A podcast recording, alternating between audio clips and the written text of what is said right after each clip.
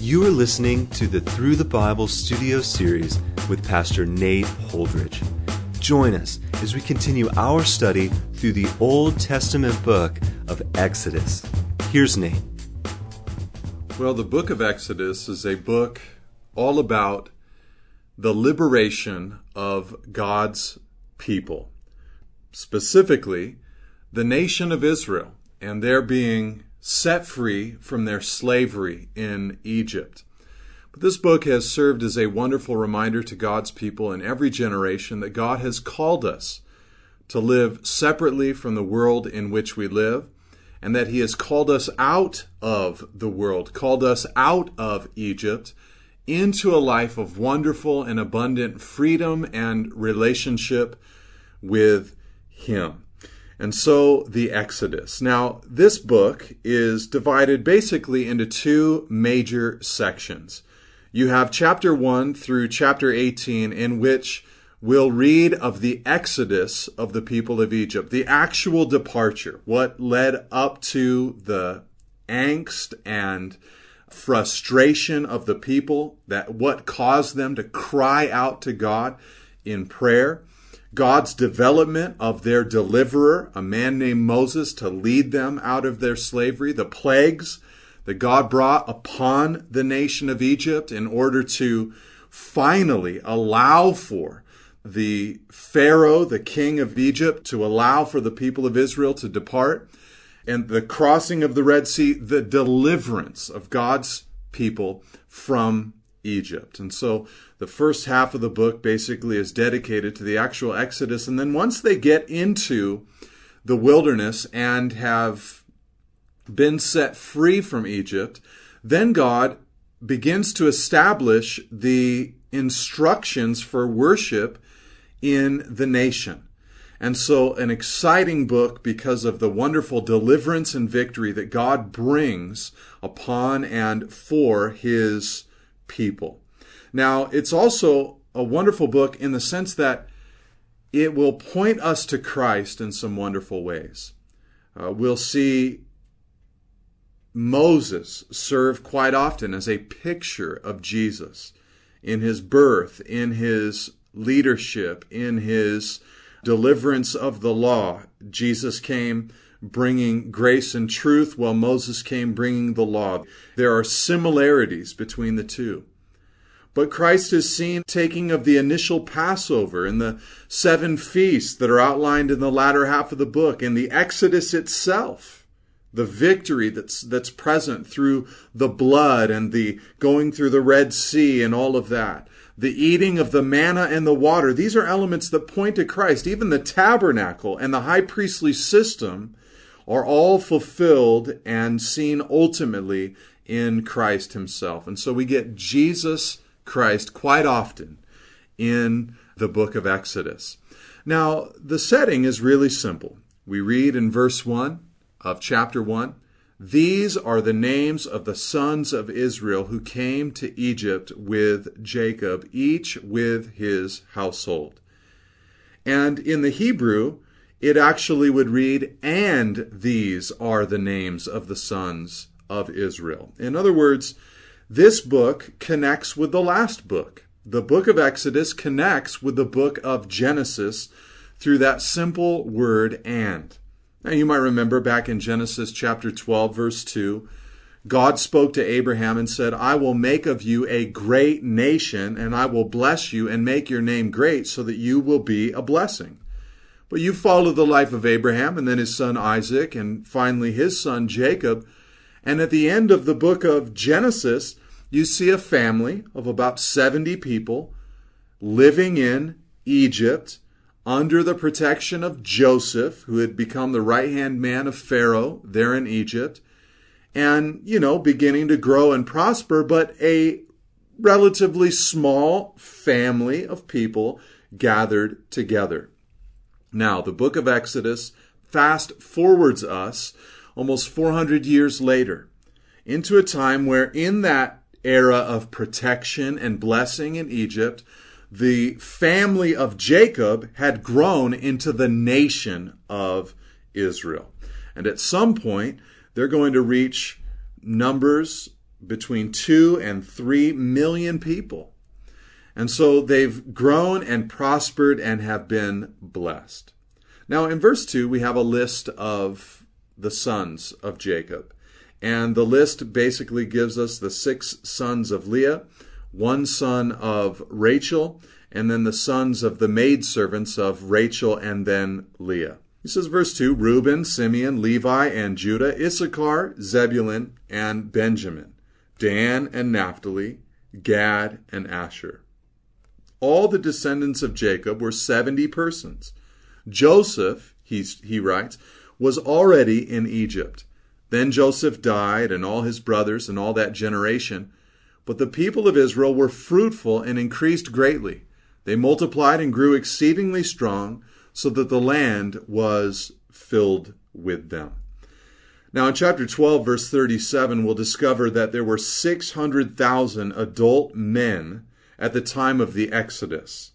And so, at the time of the Exodus, if you count women and children, there must have been at least 2 million people that comprised of the nation of Israel. And so they had grown, they had prospered, they had been wonderfully blessed during their time, during their stay in basically the womb that was Egypt for the people. But now it's time for them to be born and to leave the womb, to leave Egypt, and to stand on their own two feet with the grace and the strength and the help of God.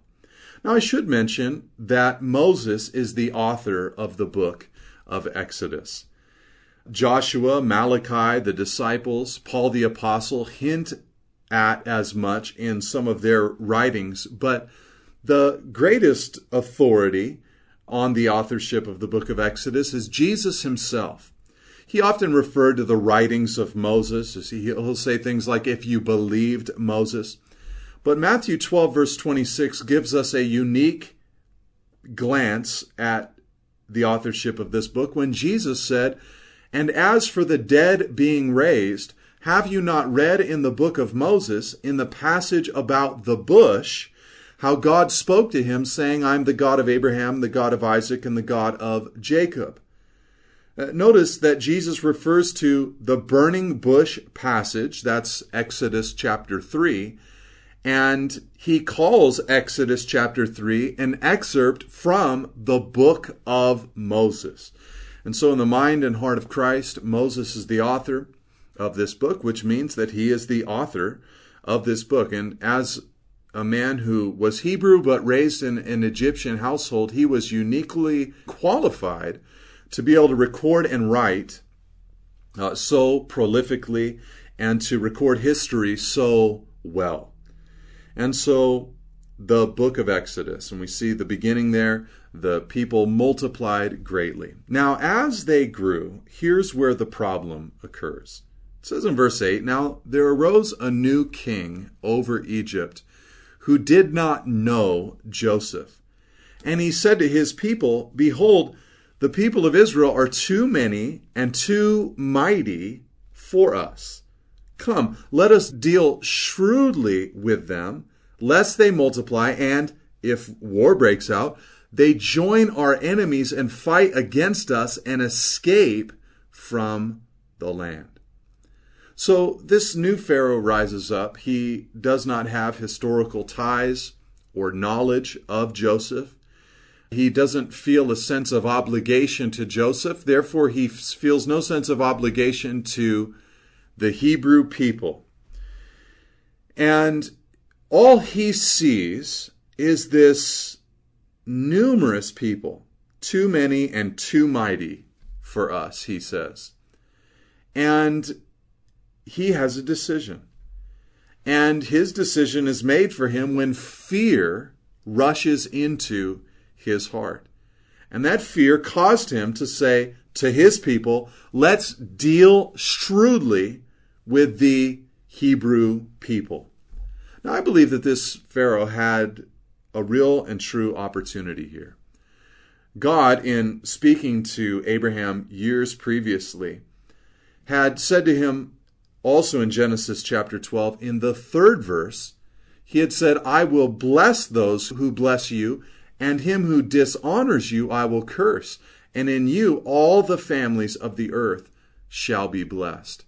I believe that this Pharaoh had an opportunity to bring blessing down upon Egypt had he blessed the people of Israel, had he blessed the Hebrew nation. But instead, he decided that he would curse them, that he would deal shrewdly with them, and he brought the judgment of God upon his nation as a result of his actions. Therefore, verse 11, after this decree, they set taskmasters over them to afflict them with heavy burdens. They built for Pharaoh's store cities, Pithom and Ramses, but the more they were oppressed, the more they multiplied, and the more they spread abroad. And the Egyptians were in dread of the people of Israel, so they ruthlessly made the people of Israel work as slaves and made their lives bitter with hard service in mortar and brick and in all kinds of work in the field. In all their work, they ruthlessly made them work as slaves. So again, the oppression, the persecution of Egypt against the Hebrew people. And you can't help but notice in verse 12 that in the midst of all of this persecution, in the midst of these taskmasters with their whips and their rank over the people of Israel, in the midst of the making of bricks and all of that, in the middle of all of that, it says in verse 12 that they multiplied greatly and they spread abroad. In other words, the more they were oppressed, the more they multiplied. The more they were oppressed, the more they spread. And this, of course, was a sign of God's favor upon their lives. And of course, this reminds us of the book of Acts and the persecution that came upon the first church. And when the persecution began to hit Jerusalem, it says that the believers began to flee, but as they fled, were proclaiming the way. And the gospel spread and increased as a result of persecution, in one sense. And God's people oftentimes will only multiply under that intense pressure when it's brought against them. And so here, once again, the people of God prosper under that persecution and that pressure that was brought against them. Now, in the middle of all of this, it says that the king of Egypt said to the Hebrew midwives, one of whom was named Shiphrah and the other Puah, he said, When you serve as midwife to the Hebrew women and see them on the birth stool, if it is a son, you shall kill him, but if it is a daughter, she shall live. Now, this is cruel activity and behavior from this Egyptian king. And his logic goes like this If a Hebrew son is born, kill him. He won't be able to marry a Hebrew woman and, you know, propagate the Hebrew race. But if a Hebrew woman is born, allow her to live. She'll grow older, she'll grow up, and there will be a generation of Hebrew men that have been killed. And so she will then be forced to marry an Egyptian man and have Egyptian children with that Egyptian man, and we will phase out the people of Israel. Very pragmatic, but also incredibly wicked, incredibly evil, willing to kill a baby boy. And he gives this edict to these two Hebrew midwives. Now, it's not that these two women were the only midwives for the entire Hebrew population. More than likely, they were the two chief administrators of an entire organization of midwives taking care of the Hebrew people. And he gives them the directions kill the Hebrew babies. Now, these midwives, they, you can assume, love babies, love birth. But above that, they feared God. It says in verse 17, But the midwives feared God and did not do as the king of Egypt commanded them, but let the male children live. The wonderful thing about these heroic women in their civil disobedience of Pharaoh is that they had this fear of God that moved them and motivated them. You know, when the fear of God is truly in a person's heart, it will lead them to do wonderful things. Not a paranoia of God, not a fright of God, but a healthy reverence and respect for who God is. Paul the Apostle was a man who carried this fear of God within his heart. He said in 2 Corinthians 5, verse 9 and 10, he said, Whether we are at home or away, we make it our aim to please him. We must all appear before the judgment seat of Christ, Paul wrote, so that each one may receive what is due for what he has done in the body, whether good or evil. Paul had this sense within him that he was going to have to give an account for his life. He knew that he was covered by the blood and that Jesus was the only thing that he could cling to in order to receive eternal life. But upon receiving eternal life, he knew that he would stand before the throne of God and give an account for the life that he had lived. And Paul, in his heart, wanted to report that he had done what God desired of him. He had a fear of God within his heart, a respect and reverence for God within his heart.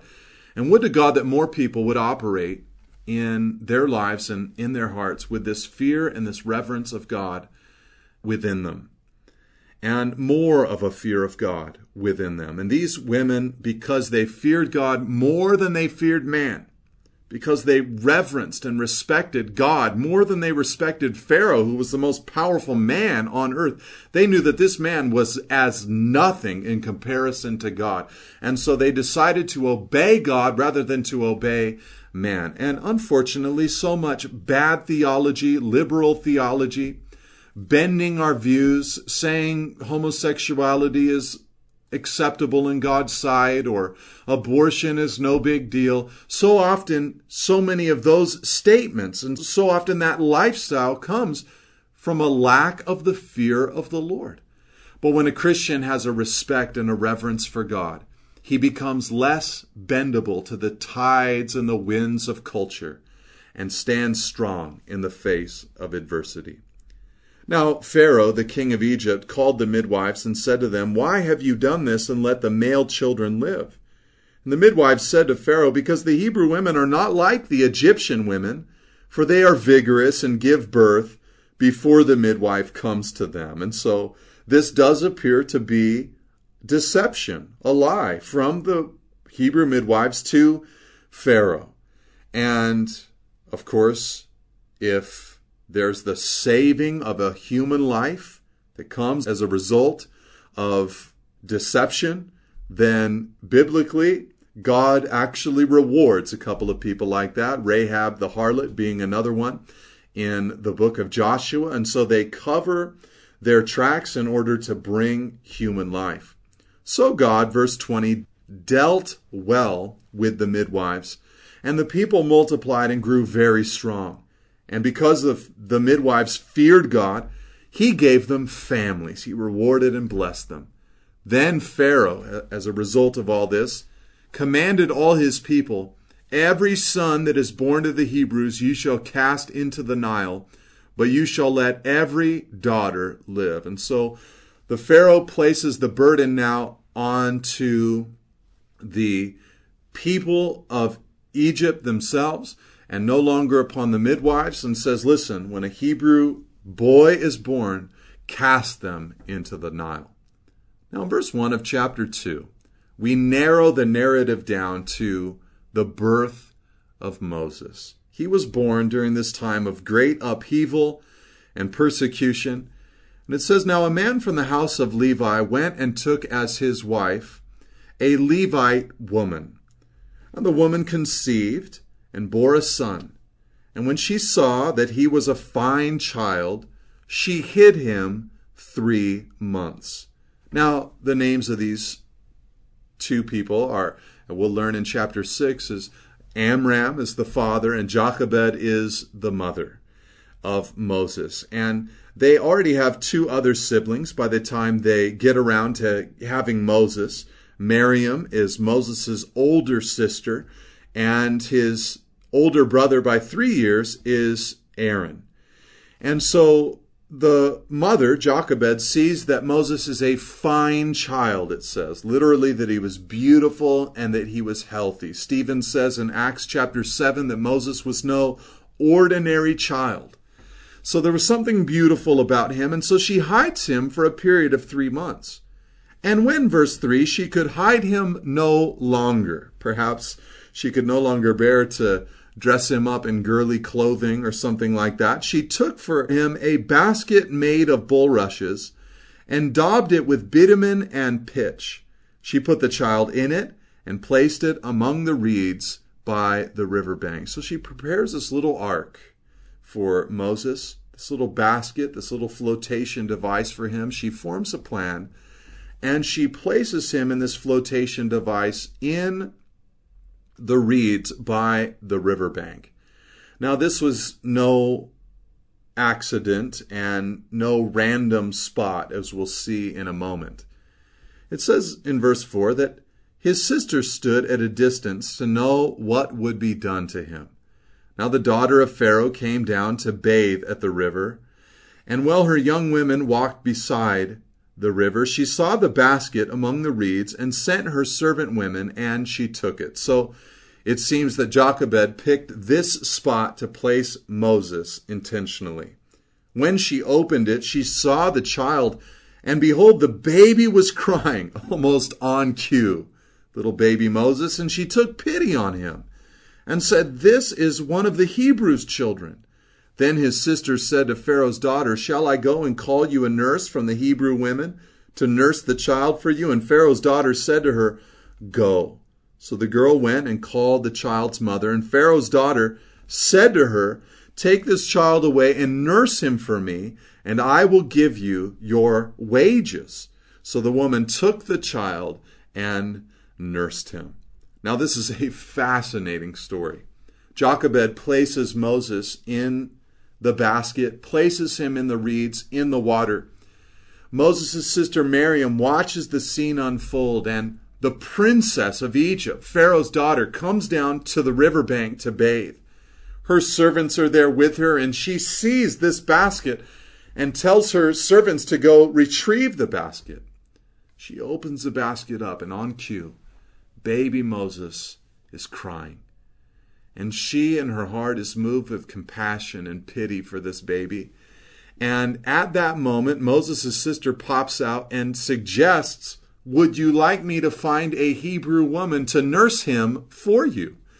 And Pharaoh's daughter takes the bait, calls the woman to herself, and tells this Hebrew woman that she would pay her to raise this child for a season.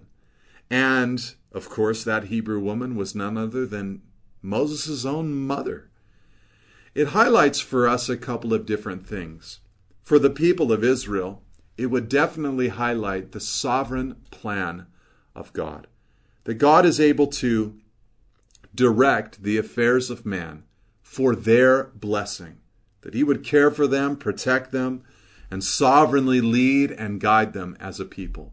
And it's good to know of the sovereign hand of God upon our lives as well. But also, I think it illustrates to us the reality that there are times in life where, in order for us to receive the great blessing that God wants to put upon us, there may be a time where we have to let go of that which is dear to us. Jochebed let go of Moses for that moment.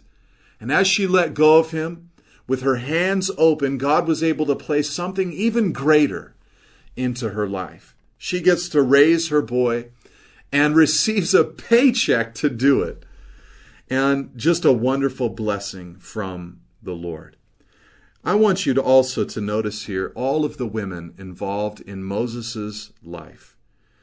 Jochebed, the midwives, Pharaoh's daughter, his older sister, Pharaoh's servants, these women were heroes. And here we have a book of the Bible portraying women in a heroic light, honoring them for the wonderful thing they had done.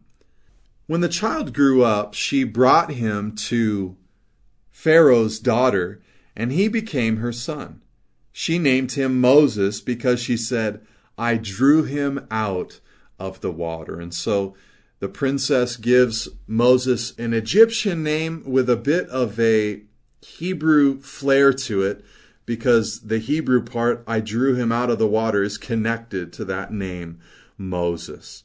Now, one day when Moses had grown up, he went out to his people and looked on their burdens, and he saw an Egyptian beating a Hebrew, one of his people.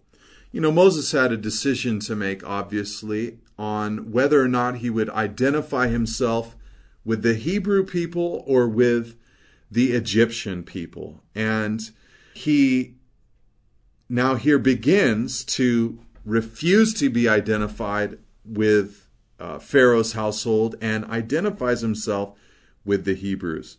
And he, verse 12, looked this way and that, and seeing no one, he struck down the Egyptian and hid him in the sand. And so Moses has this compassion for this injustice that he sees.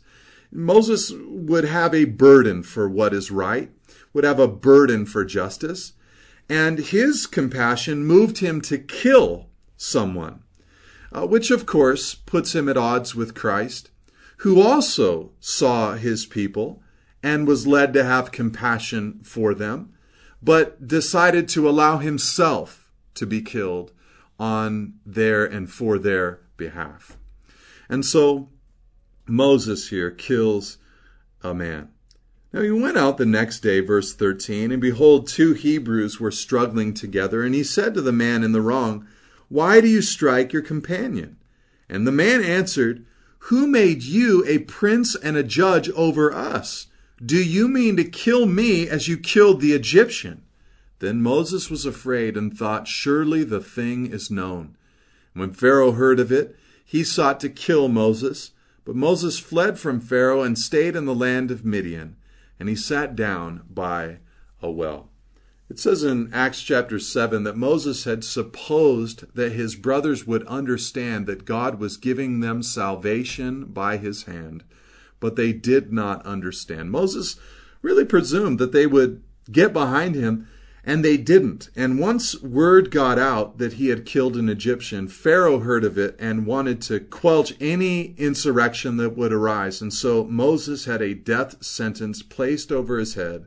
And so he was forced to flee into the wilderness area of Midian. Now, the priest of Midian, verse 16, had seven daughters. And they came and drew water and filled the troughs to water their father's flock. The shepherds came and drove them away, but Moses stood up and saved them and watered their flock.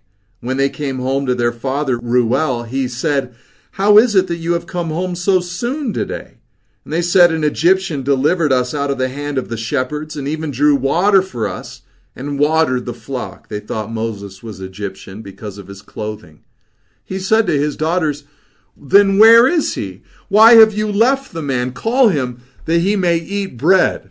When you have seven daughters and a man behaves kindly to one of them, you take note. And Moses was content to dwell with the man, and he gave Moses his daughter Zipporah, which means little bird. She gave birth to a son, and he called his name Gershom, for he said, I have been a sojourner in a foreign land. Moses expressed his loneliness and his sojourning through the name of his son Gershom. During those many days, the king of Egypt died, and the people of Israel groaned because of their slavery and cried out for help. Their cry for rescue from slavery came up to God, and God heard their groaning, and God remembered his covenant with Abraham, with Isaac, and with Jacob. And God saw the people of Israel, and God knew. As they prayed, as they cried out to God, God heard their cry. God remembered the covenant, and God would now begin to act. It had, of course, never escaped God's mind. He had always seen them, he had always heard, he had always known. But Moses is writing it in a way to let us know that now, because the people had cried out to God, God is ready and able and willing to act. And so Moses is out there in the wilderness, raising a family, beginning a life away from Egypt. But back in Egypt, the people of Israel groan and cry out to God. God bless you, and amen. Thank you for listening. For additional resources and teachings, or to contact us, please visit us at nateholdridge.com.